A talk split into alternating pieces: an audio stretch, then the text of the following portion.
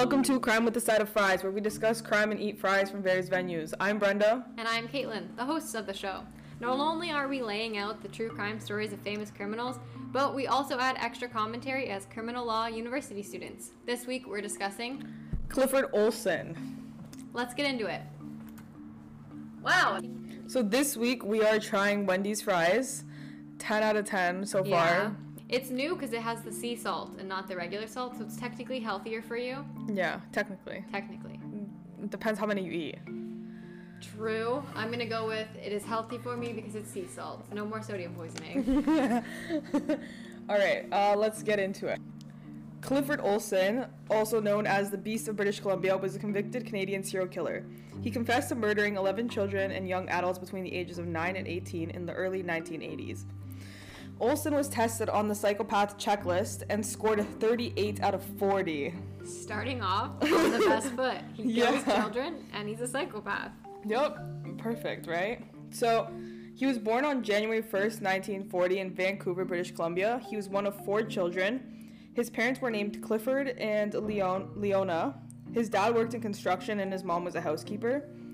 People state that when he was in school, he was a bully and a petty thief who tormented cats and dogs and was bold enough to snatch berries and flowers from people's backyards and try to sell them back to them. Oh wow! Isn't this that triad that you were talking about, the Macdonald Yeah. triad? So it's with the um, tormenting the animals. Yeah, like torturing them and then the fires and the Yeah. wetting the beds. He's so smart enough to try to sell back their stuff. so his dad stated that he was always getting into fights at school and getting beaten up. He also said, um, he also told his dad one day, Dad, I'm going to learn to be a boxer. As soon as he did, he began making the rounds of the boys who had beaten him up and evening the score. Maybe that's his trouble, that chip on his shoulder.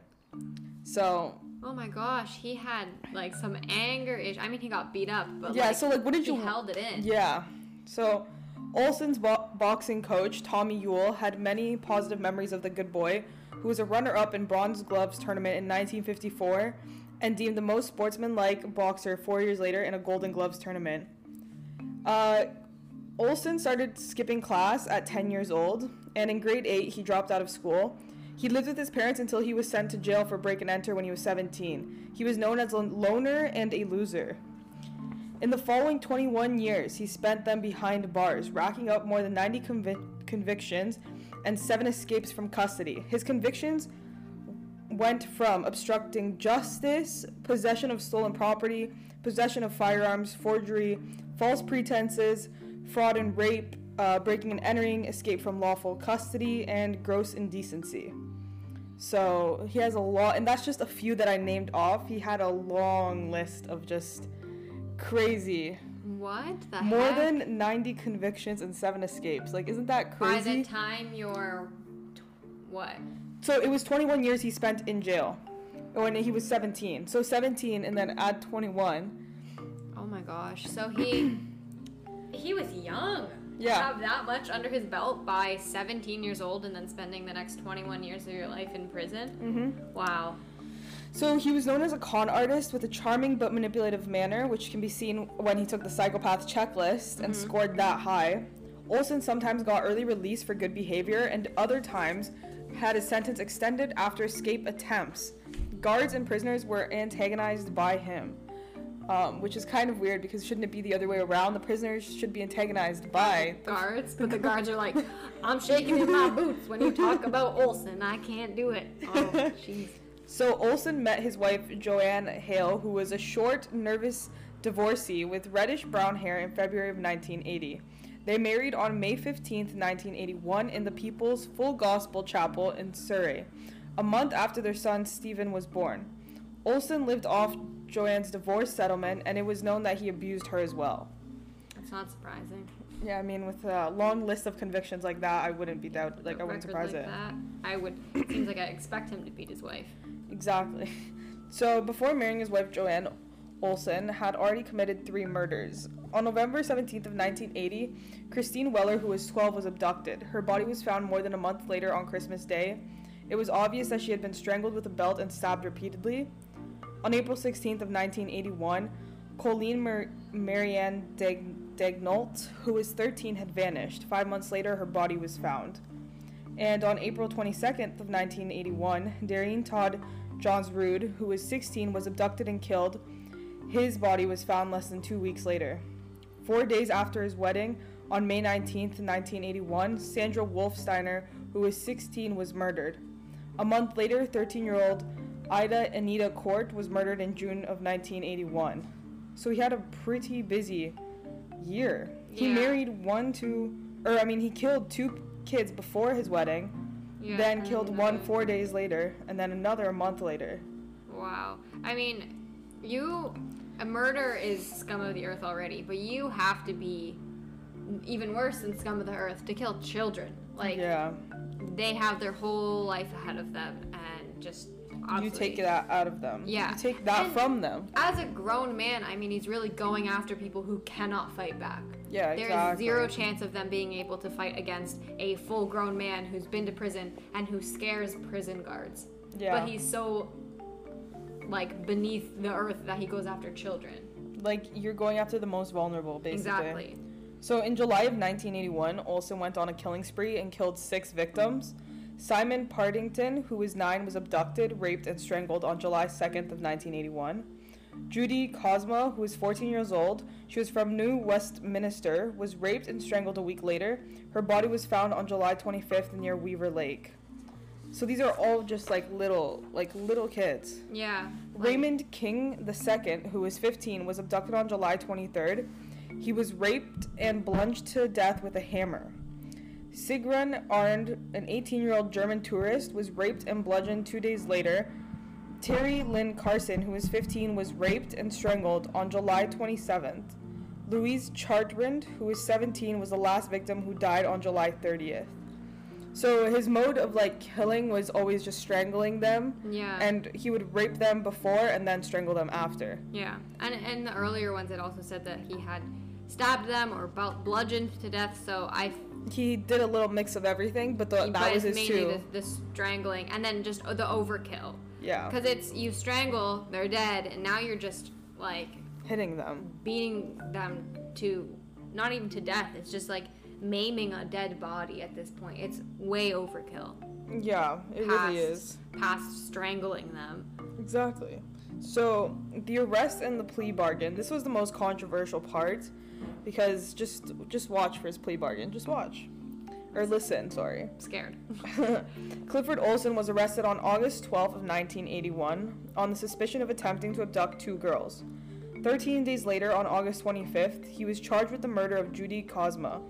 Olson reached a controversial deal with authorities, agreeing to confess to the 11 murders and show the RCMP the location of the bodies of those not yet recovered.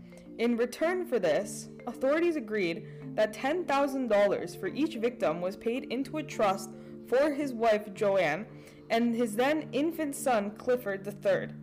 Olson's wife received $100,000 after Olson cooperated with the RCMP, the 11th body being a quote freebie. What is it? Buy 10 bodies, get the 11th free? What? Are you serious? Yep, like he really just he really scammed the RCMP into doing that. He's like, oh, you haven't found the bodies yet? Well, I'll show you if you give my wife a hundred grand. Yep. He basically set his family up for life by killing these children and hiding them so well that he could convince the cops to give them money before And he, he was using uh, he his wife was a divorcee, right? So he was living off her after they like after he was out of jail. yeah He was living off her divorce settlement. And so now he gets caught and he's like, "Hold up. I will tell you where the bodies are if you give my wife $10,000 for each body that I tell you."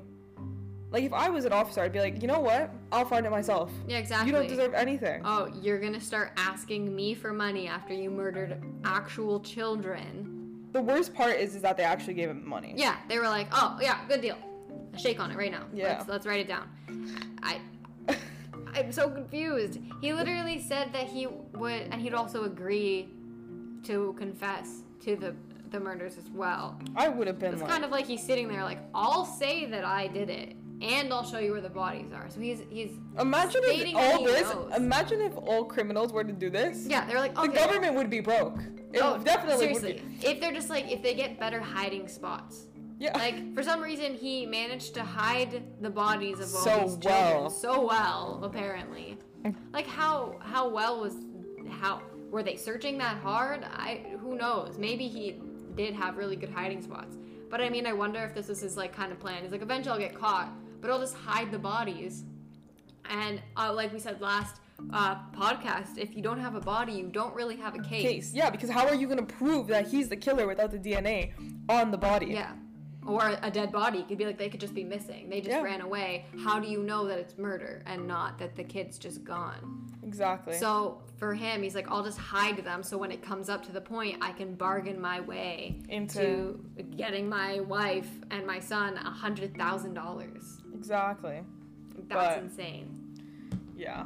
These this guy was just a different breed. So in January of 1982, Olson pleaded guilty to 11 counts of murder and was given as many concurrent life sentences to be served in Canada's super maximum security special handling unit in Sainte Anne des Plaines, Quebec, which houses many of the country's most dangerous criminals. On January 14th of 1982, at Olson's sentencing hearing, the trial judge said, "My considered opinion is that you should never be granted parole for the remainder of your days. It would be foolhardily to let you at large." In 1997, Olson was denied parole. He had applied under Canada's Faint Hope Clause, which allowed a parole hearing for convicts who had served at least 15 years. Yeah, basically what that is is being like, oh, I've served my time. I feel bad. Like, please feel bad for me. I've learned my lesson. I you killed 11 children. I don't feel bad for you. Rot. For all I Exactly. care. Exactly. So, Canadian law allows inmates convicted of first degree murder to apply for parole after serving a minimum of 25 years. Olson's second parole hearing was on July 18th of 2006 and was also denied. Olson made many bizarre and false claims, so this was like where it got really weird. It gets more weird. yeah, he claimed that, including that the United States had granted him clemency, which is leniency, for providing information about the September 11th attacks, and that the hearing had no jurisdiction over him because of that. What? He's like, guys, I have insider information about the Twin Towers. Get me out of prison. Exactly, who's, like- who's gonna look at him and be like, yo, you do? Really? Yeah, You've been in you prison. from Vancouver Yeah. have information on the other side Yeah. of the world. But you've been in prison this whole time. Yeah. You tell me how that works. Yeah. Have you been on phone calls with uh, the terrorists? I don't know. like every day, every day he has his phone call. That's been the terrorists. It's been not his With wife. Bin, what's the guy's name? Bin Laden? Was it Yeah. Bin Laden? Yeah. What? Whatever the hell. That guy. yeah, he was on the phone with him. Name Yep. on name to name. First name, Oh. first name basis. Yep. Like, oh, Ben. Uh, can I have my um, phone time? Okay, thank you very much. Yeah. Hey Ben, so uh, I understand that you're gonna go and you're gonna drive the planes. You know. Yeah, Clifford. Uh, you shouldn't be calling me on this phone. Yeah. eh, this is recorded. You know. Uh, they It's won't okay. know. It's okay.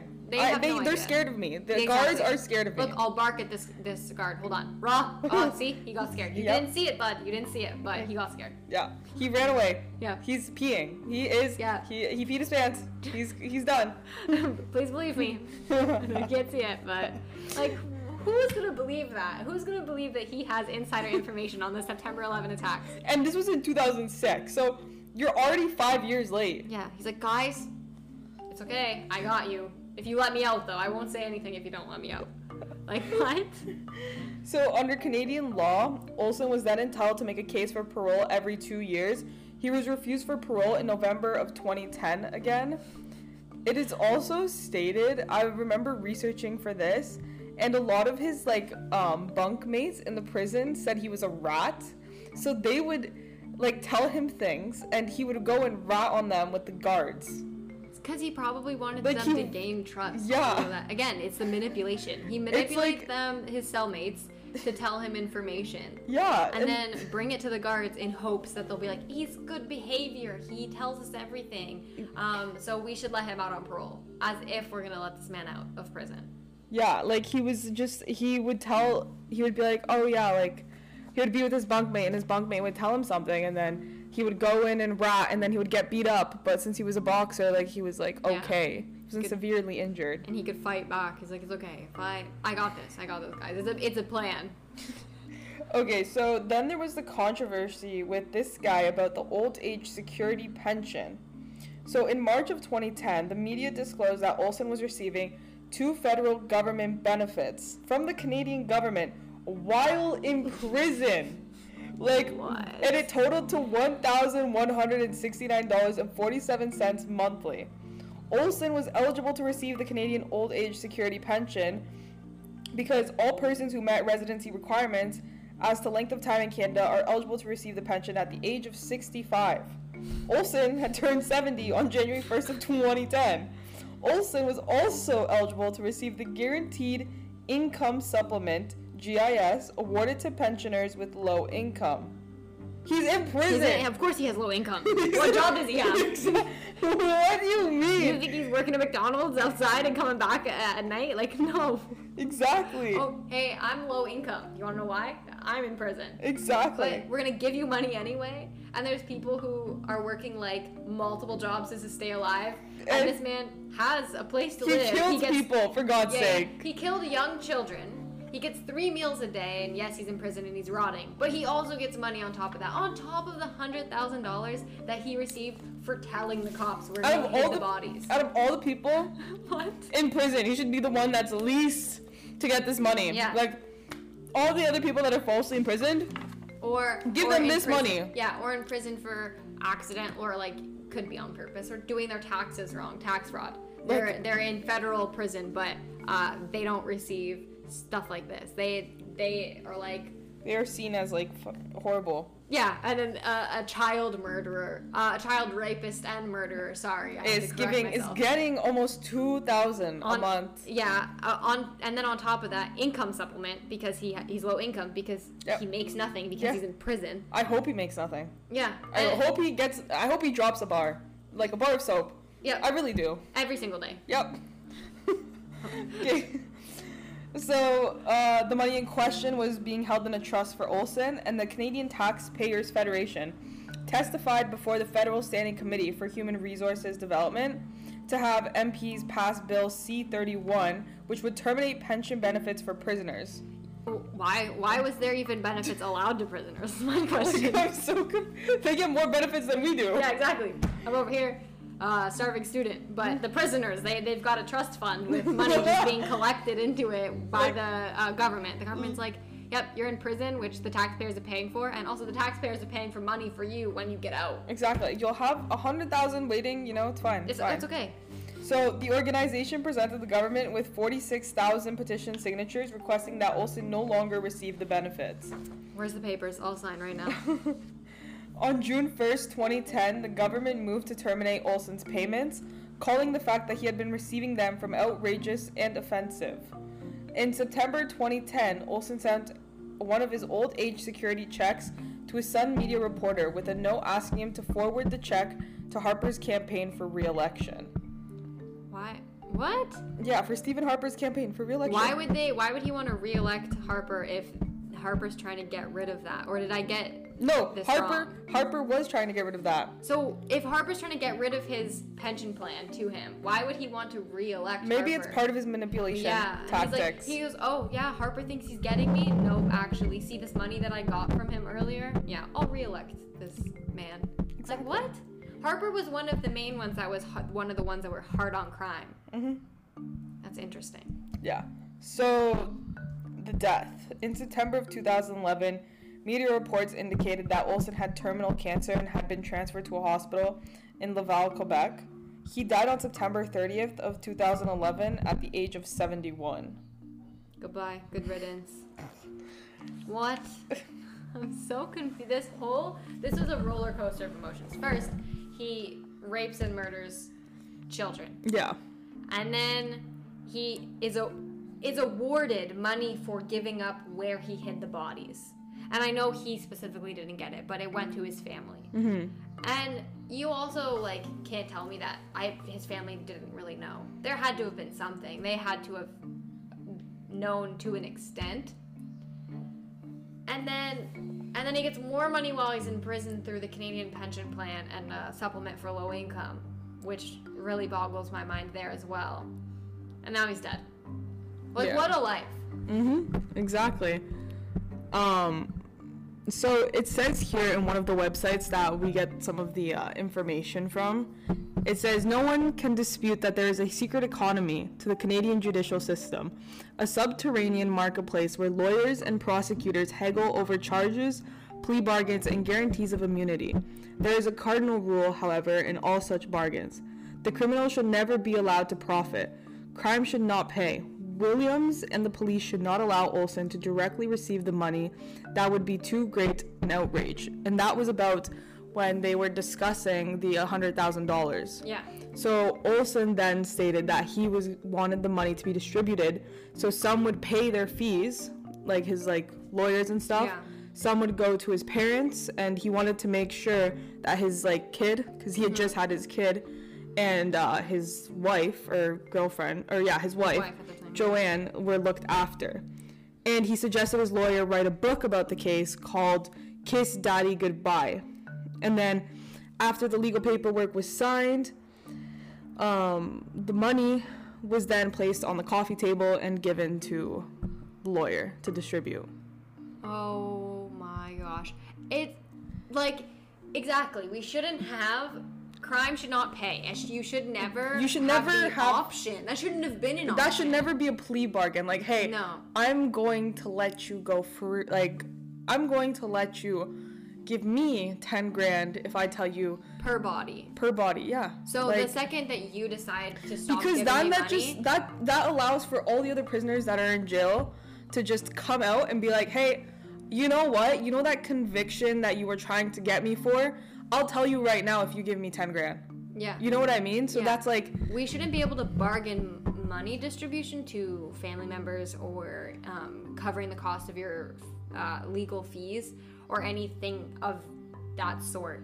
Because the second that that starts, which was here, it, that just sets a precedent for other criminals to do that. And it's not like once they they just like they did this and then he didn't bring himself forward. He got caught. Yeah. Um, but they didn't have enough evidence on him to get him on all 11. So he was like, I'll show you where all the bodies are on these specific stipulations. He should not have been able to give those stipulations, and they shouldn't have been allowed through. Like, that should not have been a plea bargain. yeah like the uh it says here the decision was not an easy one for me or for the rcmp to make williams said it is the practice for monies to be ex- for monies to be extended in a variety of ways to obtain information to protect witnesses sometimes to protect others who may be associated with crime. This matter is an extension of that principle one that i didn't expect to be see repeated. The crimes were so horrible they should not be revealed. It adds nothing to dwell on details of that kind. The father of Raymond King, he mm-hmm. actually said there shouldn't be any money paid to that creep. The guy who killed my daughter takes $100,000 from the government. It's ridiculous. You call that justice? That's salt in the wounds for us. Yeah. Which is true because now these parents are having to deal with the legal fees and having to deal with their like children Yeah. The, dying The trauma of their children passing. and they're seeing their like what what are they seeing The biggest guy. nightmare coming true. Yeah. If not only is and he had already went to prison when he was 17 years old for 21 years. He was not scared to go to prison. There's no way. He already Yeah. knew what it was like. He's already lived it for basically his entire life. He's only out of prison for a couple years for his childhood and then throughout a couple years once he was let go um, after the after being in there for 21 years he basically spent his entirety of his life Doing in crime. prison and, and committing crimes So I don't get how you can like tell yourself it's okay for me to give him a hundred thousand dollars. because it's proven that he is um, a psychopath and he is a criminal and it's not just these crimes that he's committed he's he's committed a long list of different crimes Mm-hmm. and just rape and murder of young children would obviously tops Yeah. all of them but he clearly has zero remorse for anything he's ever done in his life so had the fact that he had gotten them to pay him for the crimes that he committed, the worst crimes that anybody could ever commit, mm-hmm. is horrible and like just ridiculous. There's a statement that his wife said, and she says, I think that the money was given to me in good faith. I don't have a guilty conscience. I can look myself in the mirror and say, You're a good person, don't be ashamed. I would have, if I were her, all of that money would have gone to the families. Yeah, 100%. I would not have kept the money. I if don't she says- understand how she can say that. Yeah, good faith, good faith, you give And- the money to those families. You have a son and you should know how it would feel to lose your son. So. I, if I were her and I truly didn't know, because that also makes it sound like Oh, she, she said when she was um getting interviewed, she pulled well, I don't want to say pulled the victim card, but she did say I was abused by him. I am a victim too. Mm-hmm. So it kind of puts them in a position where it's like do we want to like prosecute her too if she no, like because, they don't know if she would have been involved or if she would have known like what if he came home and he was bloody even even if she didn't know exactly she knew how bad of a man he was because he beat her and maybe she thinks that this money given to her and her son is kind of like a sorry for beating you type of thing $100,000? exactly but that doesn't that doesn't reach the amount of pain and suffering that the families of those children are dealing with oh yeah a hundred percent that money should have been split up and that 10 grand should have been given to each and every one of those 11 um, victims yeah. if she really felt remorse for them and she really wanted a clean conscience that money should have been distributed to those poor children and that i think would have made more sense and it would have um, actually rectified some of it not obviously not all of it but kind of helped the situation in a sense Yeah, so this is her statement on Clifford Olson. So she said, He's a real charmer. He has a way with words, and I've yet to see a woman that hasn't been attracted to him. I don't know what it is really. I'd like to say it was his brown eyes, but it couldn't have been that. It was something I thought I needed. I needed that companionship, I thought. And I needed someone to protect me from my husband because he was coming around and bothering me, and Clifford seemed the perfect solution. so She was just yeah she really put herself in a situation where it was like like just not the best and then she then stated about her three-year-old son. She said it's really strange. He knows who his father is. He picked it from picked it on from the tv i just can't believe it. I just explained it to him that his dad was a bad person and he was to spend the rest of his life in jail and that we were never going to see him and he accepted that. Whether he will later on i don't know. She better just make sure that he doesn't have the same genes as his father. yeah like Because if he does, by the sounds of it, and he also scored a 38 out of 40 on the psychopath test, and by her saying he has a way with words, he can convince you, and all this other stuff, and maybe that's how he weaseled his way in getting a $100,000 um, by sweet talking the investigators or something like that, you know? Yeah. It's just like he's not a good-looking guy either to be honest And I, they Have you seen his picture? Are. I don't. No, I have not. he's not a he looks like the average Again, guy average. Yeah. like he's a Generic, boring. bigger type of guy but Mm-hmm. um yeah here Let me see. do you want to describe him Um. So he's got quite the round face. He's got like messy hair. You're right. He's like has a bigger build. And Yeah. like again, like this man, he seems like he could take on. he looks kind of scary once he's older. older. Yeah.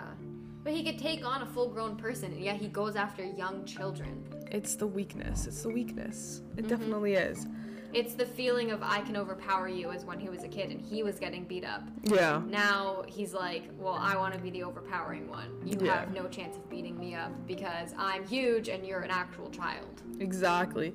He claimed to have murdered as many as 30 others, but there was never like any anything to substantiate these like claims. And um investigators like he would leave investigators on like a wild goose chase just for these like cuz he would tell them yeah like I murdered this person or whatever and they would go realize that he was just lying. He just found it fun. It's do you remember a couple episodes ago when we were like saying how that's what serial killers their do? ego. Their yeah, ego. They have to like have that. They're like, oh, now that I'm not getting um, praise, not praise, but attention for those how uh, eleven children that I killed because it's past and my trial's over and all this other stuff. How do I spark up more attention? Oh, I'm just gonna tell them that I killed all these other people when I didn't. Yeah. So also this one's gonna just make you feel. I, I don't know if I can feel Um, any more upset. So Olson sent venomous, vulgar greeting cards to parents, crowing about his brutality to their children. He sent pornographic letters to the members of parliament after receiving the money. Seriously? Yeah. If anybody heard my cat in the background, same reaction. I am shocked. Are you? Oh my god. like for real. That makes me so upset. He sent them notes, like he sent them letters about the how he, families. about how he killed their kids. oh my god. And then he managed to send pornographic letters to members of parliament. I my blood is boiling. If I was the members of parliament, I would have been like, okay, thank you, give me that back. Yeah, exactly. The You amount know what? of Go to solitary confinement for me, please. Like, no kidding. And I mean, I know he was on in like um what is it the the highest yeah, the highest one in Quebec. I believe it was, um, what is it called? uh, super maximum security hmm for uh, the special handling unit. Yeah, And he because he was manipulative. Yeah. And So you have they, to know how to deal. got away with, and if they knew he was this manipulative, how did he get away with so much? And then he sent those pictures, the pornographic pictures to Parliament. Somehow he managed to send them. I how? Well, they probably, honestly, I was gonna say they probably had internet, like those. And they just like Yeah, but he definitely didn't and back then in that time. still managed after he sends those those to get the old age security pension and the income supplement. Like, please tell me who's in charge of that. Please like- tell me, because if not, if not, like, we could probably get away with anything at this point. Like, oh, we really could. 'Cause if they just kidding to the FBI agent Exactly. listening. We're just making jokes. big jokes, big jokes. Big I- jokes. We're not committing tax fraud. We are law students. We don't do that. Yeah, exactly. um, but like, even when you're doing it, is there an address that you have to put where you live? You- Oh, I live. At the, At- uh, you know that um the jail over there? Yeah, prison? that's mine over there. Yep. Yeah, Uh, uh, cell- cell, two, Yeah. cell two A. Two A. Yeah, my Um, buddy. Yeah, he lives with me my- too. is my roommate? Serial rapist. Exactly. The two of us, uh, best buds. Except for when I ratted him out for sneaking drugs in here, and then uh, later on that day I got beat up. But it's okay. It's okay. It's fine. I'm trying to gain the trust to get out of prison. So, um, Stanley Sem- Semrau, a top forensic psychiatrist, he was the one in charge of interviewing Olson at length in prison. Like, he spent a long, like, a lot of time with him. So, this is what he had to say about him. He can kill not out of anger or bitterness, but in a light-hearted way as a sport. Um, this is what he said at the judicial review when they were talking about Olson's early uh, parole. And then he stated, he doesn't even grasp the enormity or the horror of what he has done. His is a personality which is devoted to exploiting and harming other people in his own interests. He's a master manipulator and a heterosexual pedophile, sexual necrophilia, and sexual sadism. That is what he described as what he like what Olson's like would specialize like what he's like Yeah. specialty is. Um he would always boast about his boost or boasted. Yeah, boast. Just basically like gloating. Yeah, he would gloat about his murders to anyone that would give him an ear to listen to. But he was also described as antisocial, but had a narcissistic, psychopathic behavior. Clearly. Yeah. The fact that he had stated. And um, he, sorry, he okay. also described with delight his sexual assaults of 30 to 40 children of both sexes, aged 5 to 10, as well as up to 100 young people aged 16 to 18. Olson said he became addicted to murder and had an incredible, incredibly morbid fascination with how children went through the process of dying. Seeing the death process was something he took substantial pleasure in. His claims of remorse are completely hollow. In fact, he says he deserves substantial credit from the families because of the fact he was so magnum- magnanimously helped to locate the bodies. He used the World War II as an ana- analog. He said, We're friendly with the Germans and the Japanese now. Let's get over this too. Let's not make such a big deal out of this. I am speechless. Yeah, he then said the killings have, in fact, been a plus in his life. He went essentially from a nobody to, in his own words, a somebody. It put him on the map. In his own eyes, he had a celebrity status. He scored a 38 out of 40 on the checklist, a clinical scale that rates psychopaths. It was the highest score Semrau had ever given to any of the hundreds of murderers, psychopaths, and sexual offenders he had studied. I found his description to be quite nauseating compared to other cases I'd been involved in. And uh, concluded with he's very pleased with the way he is right now. I'm nauseated. Like, Oh my gosh. The I like this just shows like the amount of like gears that a brain has like there's so many people that just don't have that empathy or that like he not Like- not only didn't have any empathy or any feeling, he took pride in what he did, as if like as if it was a trophy this, yeah, and the psychologist stated was he treated the murders and rapes as a sport, as a sport. Like, how do you, how is a person so? Is not even a human at that point. To me, that's a monster. yeah Is going after, and he was fascinated. Ah, it's too many things. Fascinated by the way that children died. That sentence alone is chilling and makes me sick. yeah like he was he thought of himself as a celebrity because of how much attention he was getting because he killed these little children. And like too, how he killed them um, by strangling. That's like a- so personal. And again, and that, that makes sense when he says that he was fascinated by the way that they died. He was that close. He could feel every breath they took. He could see the life draining out of their eyes, and he, like, the pulse slowly stopping. Like that's how close you are when you're strangling a person. Mm-hmm. And then after he strangles them, he just beats the living shit out of them. and then it also said he was a necrophiliac Yeah, so Which is to have sex with the dead after. body. Ugh, so oh. gross. They say that necrophiliacs they tend to go back to the body.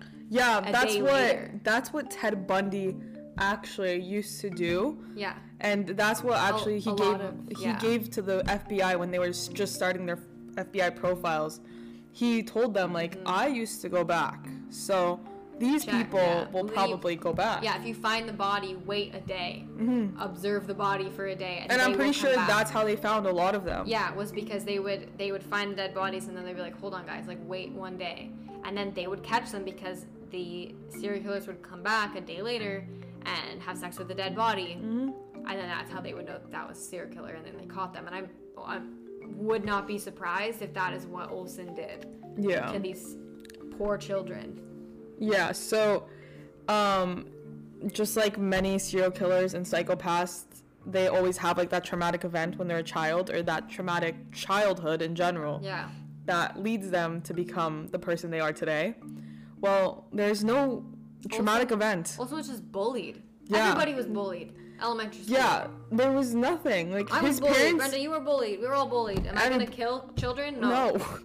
His parents became like inured to the regular visits from police and like the shame of the newspaper reports about their son's like behavior because Mm-hmm. he was put in like he was always in trouble, yeah. always.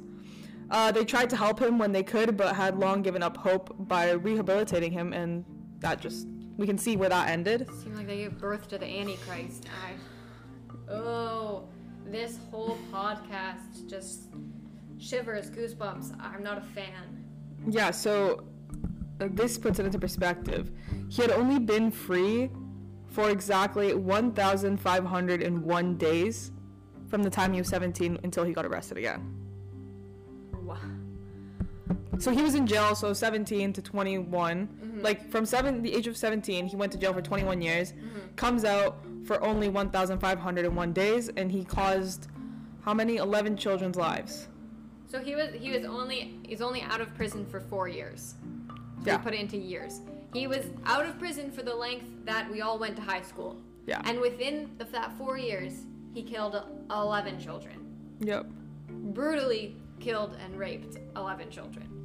Yep. I I want to just emphasize that because I feel like if we just say murder and we don't bring in children or rape, he did everything that is the worst in a human being could ever do. It's it's attack a child, rape a child, murder a child, all of it, all three. Like that is horrible. I have, I'm out of words. Yeah. I'm out, of words. Yeah, so a lot of people would write him letters to see what he like a lot of like psychiatrists and Yeah. psychologists were interested in this. I mean, I would be too, but geez. So, um, a lot of people would say, unlike other mental illnesses, his aberration does not manifest itself in his manipulation of language or information. His reasoning was impeccable. There were no clues to indicate madness as people understand it, either in a legal or a normal medical sense of the word. Olson could quote a length from um, texts, engage in sophisticated verbal debates, and even cite chapter and verse of the criminal code. So he was a smart guy. Yeah, and that's what they say too. Is a lot of times psychopaths or sociopaths are extremely smart. Like oh, Super smart. it- Like it's kind of it's kind um, of scary. how smart they are. Yeah. Because their brains just retain so much information, and I think that's how they can manipulate. is Yeah. They can they can understand how people react to certain things and and how to smooth talk a person so well because they're just so smart Mm-hmm. that they can run circles around you, and it's scary. So like.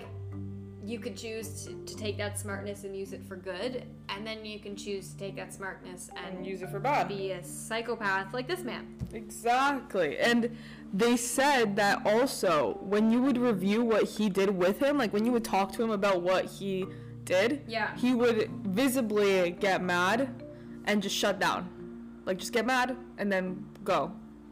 it's kind of like he was internally combusting. Yeah. In a sense? So he was like getting like the guilt was coming over him basically. Oh, okay, yeah, and then he would just like completely shut out that emotion. So he Yeah. had he had a little bit. There was a spark of it, but he would just block that whole part of him out, and it's probably because of this God complex. I'm amazing. All these people are watching me, um, because like I have all these eyes on me. Finally, yeah. so why would I want to change that about myself?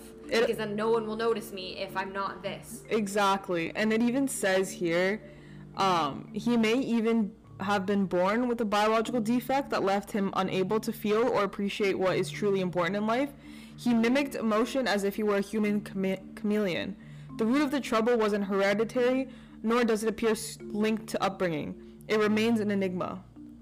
So they still, like, to this day, they don't really know Again, what monster. caused it. But Not human. yeah.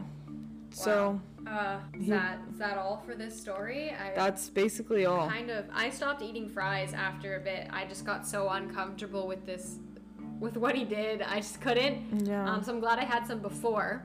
Mm-hmm. So I guess we could talk about the fries. They were great.